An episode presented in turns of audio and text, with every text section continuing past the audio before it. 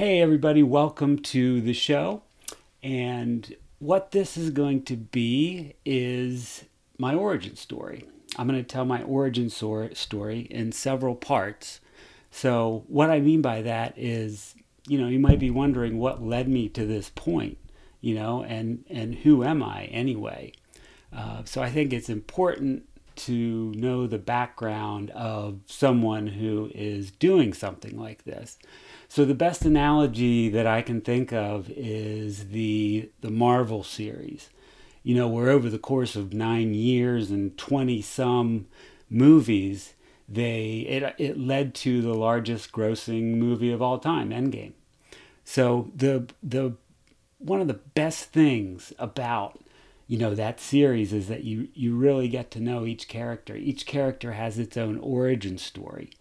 And I mean, I'm no superhero, but you get to know, you know, you build up some momentum with each character with their origin story. And you know, that's I think that's that's what makes that series so great.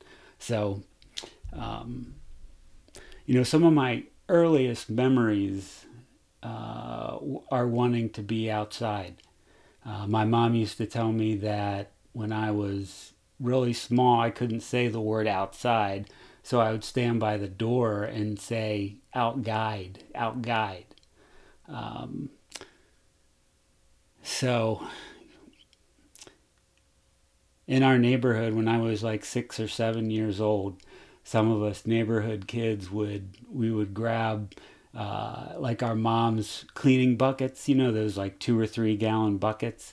We would grab those, and I can remember like slinging it over my bike handle, and then we would take off to one of the local streams.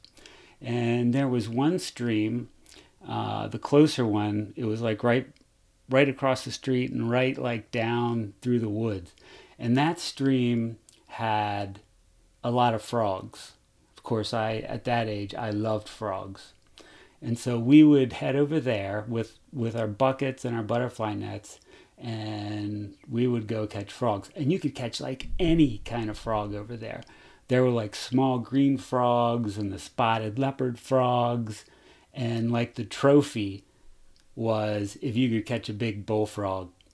And so usually where we would see a real big one is in the sewer pipe that went underneath the road.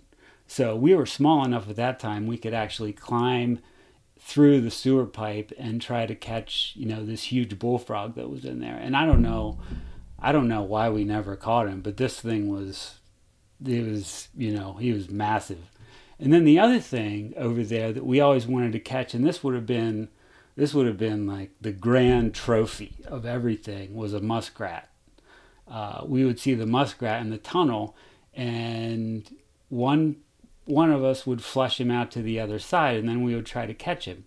And, you know, trying to catch a muskrat in a butterfly net that's, you know, like 10 inches across is, is not, you know, it's not going to happen. So, I, I mean, I have no idea what we would have even done with this thing, uh, you know, if we had caught it.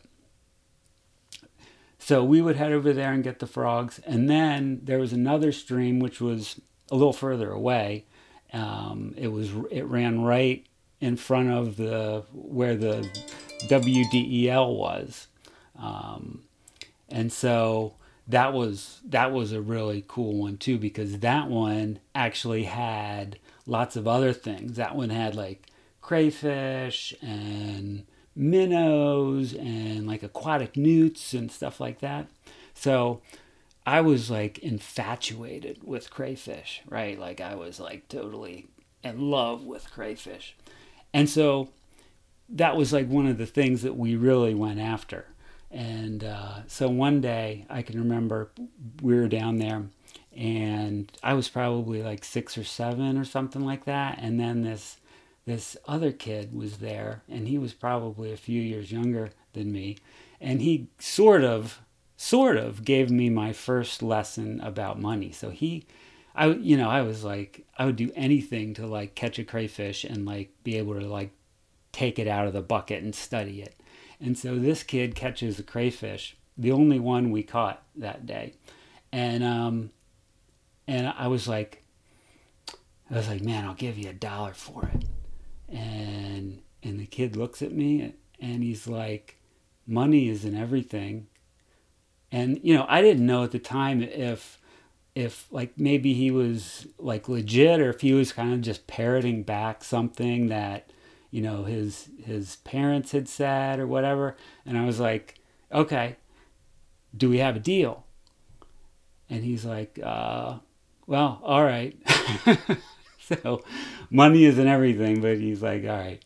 Uh, and i was like okay keep the crayfish and i'll be back with a dollar and of course i i was bluffing i didn't I didn't have a dollar. I thought maybe maybe if I said that he would he would be like, you know, maybe you could just have it or whatever. So I, I, I didn't have a dollar to my name. So, you know, I went home, tried to figure it out and couldn't. And I hope at least that the kid eventually, you know, let the crayfish go. So the thing that would happen with this whole situation um, is that when we when we caught these things, um, they would end up in a bucket in the garage, and I would be taking them out and studying them and looking at them and all this stuff. And eventually, um, you know, these aquatic creatures that need moving water, you know, they're not going to do too well.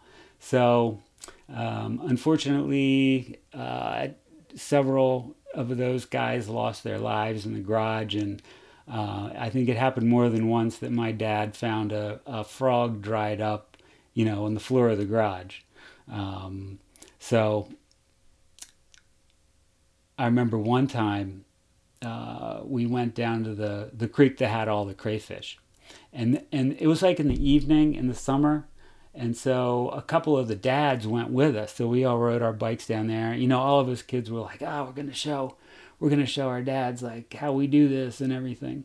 So we went down there and we were like in the best like in the best crayfish area. And we were, you know, trying to catch crayfish and all this stuff. And I managed to catch this crayfish. It was the hugest crayfish of all time. This thing had to be this thing had it looked like a small lobster. It had to be like seven or eight inches long. I couldn't believe it. It was like a trophy, you know. And I'm like, oh man, this is awesome. And I was like, yeah. I put it in the bucket. I was like, Dad, can we take it home? And he said no. And I was like, what do you mean we can't take it home? This is like the biggest crayfish I've ever caught in my life. And he's like, no, it's just gonna die in the garage. And I was like, and I was like heartbroken because this was a prize. But I, you know, I learned something from that, and that, you know, it's not a good idea to take these critters home and let them die in a bucket in the garage, right? I mean, you know, that's not a good idea. So it, it kind of changed the way that I looked at the whole thing like the frogs and the crayfish and everything like that. Like maybe maybe it's okay to catch them and put them into a bucket for a little while, but then you want to, you know, you want to release them.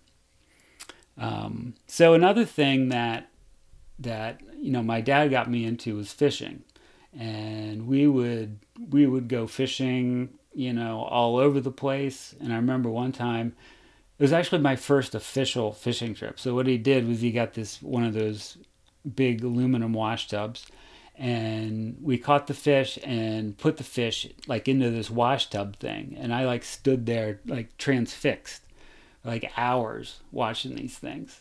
And that was like one of the, you know, as I remember it, that was that was one of the amazing experiences growing up.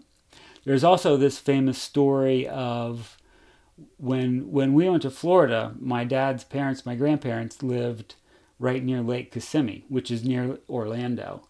And so the plan was that my mom would take us kids to Disneyland while my dad and his buddies went fishing. So I, I don't know how old I was at the time, probably, I don't know, like five or six years old. And this there's this famous story about how, you know, we're planning this out and you know, my dad's making plans for his fishing trip, and my mom is making plans for us to go to Disneyland. And I say, no, I want to go with dad. And they're like, what? What do you mean? You don't want to go to Disneyland? I'm like, I want to go spend the day on the lake. so no one could believe that, uh, I don't know how old I was, five, six, seven year old kid would rather go sit on a boat on a lake all day, you know, with his dad rather than going to Disneyland. Um, so, but I have to say, even to this day, I'm I'm gonna take spending the day on the lake to Mickey Mouse anytime. So that was kind of like how my early childhood years went, and I, you know, I kept doing. Those were the kinds of things that I did uh, growing up, and that kind of led me right into high school. And in high school, um, we will have to wait uh, for the next episode. So stay tuned, and the next episode we'll talk about high school and beyond. Thanks.